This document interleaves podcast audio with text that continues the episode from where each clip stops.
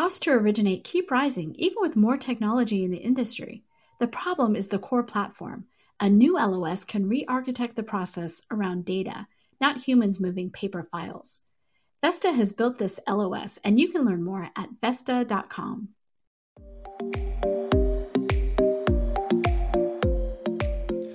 from the hottest topics coming across our news desk. I'm Alcynna Lloyd, and this is the Daily Download. Today, HousingWire's HW Plus managing editor Brena Nath will provide our listeners with an exclusive interview she conducted with HousingWire's Ben Lane. In this interview, Lane discusses how one month nearly broke the U.S. housing ecosystem as the coronavirus pandemic rocked the housing market. According to Lane, March 2020 will long be remembered as the month that the coronavirus nearly broke the U.S. housing finance system in just 31 days. But before we dive in, here's a quick word from our sponsor. Extraordinary challenges demand extraordinary solutions. CoreLogic is uniquely positioned to help you navigate this historic disruption. Whether it's virtual home showings, flexible employment verifications, or automated loan modification engines, CoreLogic delivers the data driven solutions, targeted insights, and deep domain expertise trusted by the nation's most successful mortgage lenders. Explore how CoreLogic can help you today. Visit corelogic.com forward slash COVID 19. First off, welcome to the Daily Download Podcast, Ben. We're excited to have you on today. And for starters, if anyone hasn't seen the May issue of the Housing Wire magazine, you need to check it out. And feel free to email me if you need discount code to HW Plus. But not only is the design amazing, but the content does a great job trying to capture and share insight in a fast changing environment. So today we're diving into Ben's feature story. And for our first question, I wanted to ask you what was originally forecasted for 2020? In the mortgage industry. The interesting thing about that was the original forecast for this year was that rates were going to rise, mortgage rates were going to rise as the Fed continued to increase the federal funds rate. And then the general consensus was that lending was going to dip this year below last year, especially on the refi side. Rates were expected to rise. It was going to drive refi lending down, the opposite of what happened at the tail end of 2019. Uh, so the, the thinking was that there was going to be a down year for the for the lending business. Now that bet may still end up happening because of everything that's happened, but it was not going to be because of the fact that interest rates were on the rise. Um, interestingly enough, about about this piece in the magazine that we're talking about, uh, the original. The, I'll give you guys. I'll, I'll give your uh, listeners a little bit of inside baseball. The original plan for this article was to write about the rise of non QM lending, and as the virus sort of started to take hold non-QM lending started to, to, disappear from the market. So we had to shift our focus a little bit and uh, start to think about everything else that was happening in, in, in, the mortgage business and and started to and came the realization of how much everything happened over the course of a month and how much everything changed. So that's where we ended up uh, where we did. So what were some of the first signs that the virus was impacting the mortgage lending industry? Yeah, the, the as the virus kind of began spreading, uh, you know, outside of China and then into the European countries and then eventually to the U.S.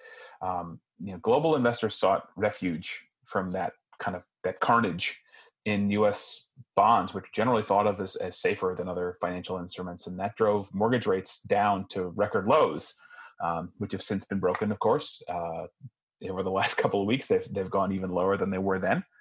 Um, but th- that drove mortgage rates down to lows that had never been seen before, under 3.3 percent uh, for a 30 year fixed rate. And that led to a refi boom that just exploded basically in, in about a week, where uh, just tons and tons of people were uh, were moving to re- to refinance their mortgages at rates uh, that were that were unprecedented. And I know you just touched on this some, but can you expand on the consequences of the refi boom? Yeah, so as mortgage rates dipped to those record lows, lenders were inundated with mortgage applications as borrowers were rushing to refinance.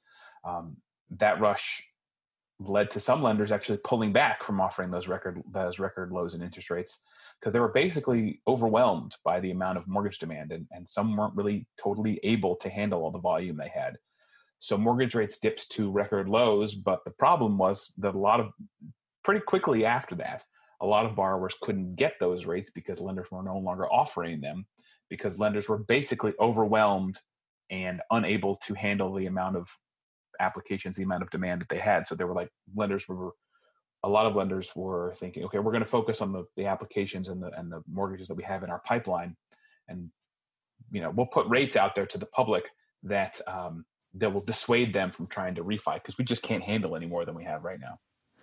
And I know in your feature article, you actually even dug deeper into one area that was impacted. So, how did this giant shift in lending in March lead to an immediate crisis for mortgage servicers specifically? Yeah, services were kind of hit with a double whammy there.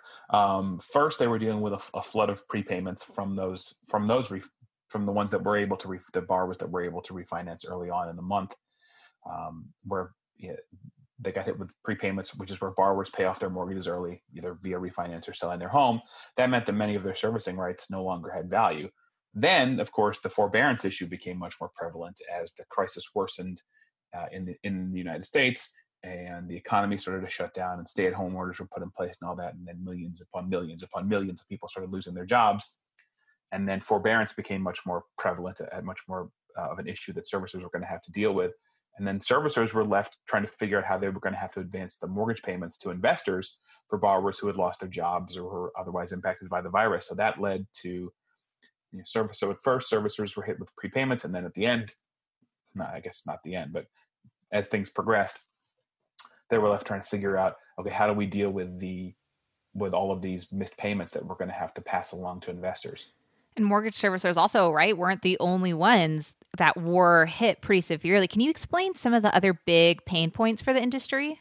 Yeah the, the interesting thing about the way that this went is that you know lending outside sort of the the, the gse the fannie and freddie kind of pristine qm uh, credit box dried up significantly as as borrowers who kind of weren't who really weren't seen as as a quote unquote sure thing weren't really able to get a loan even if they wanted one. Everyone from lenders to investors you know sees those borrowers as as as riskier and they were too risky in that environment to lend to. Uh, and that meant that fha lending dried up significantly non-qm dried up significantly jumbo uh, mortgages dried up uh, significantly. All those took big steps back uh, as as things got worse and worse. And the only people that were really able to get a, a, a purchase mortgage if they wanted to buy a house were those that kind of fit very neatly into that GSE credit box. And to wrap up the podcast and to take it to today, really, now that we're heading into May, can you give a quick pulse on how things stand right now? Yeah, I mean, th- I mean, as everybody listening, I'm sure knows, things are starting to thaw a, a tiny bit as the stay-at-home orders are being relaxed in some states. Um, and we're starting to see a little bit of a comeback in some of those non GSE credit box lending um, segments. A little inside baseball for you guys. There's a there's a piece coming later today that I'm working on about how, how about non QM lending is kind of starting to inch back into the market.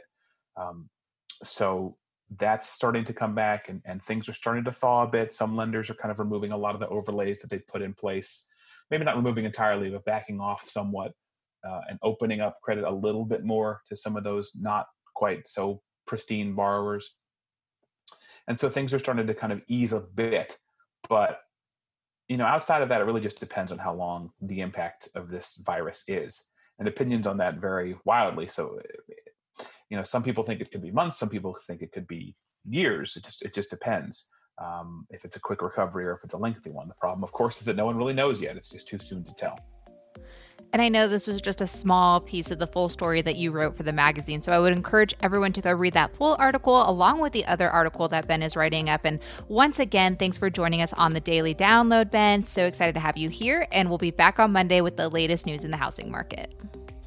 That was my pleasure. I appreciate getting the chance to talk to, to talk to uh, our, our, our fine listeners and a big fan of the podcast. Listen every day. So pleasure to be a part of it.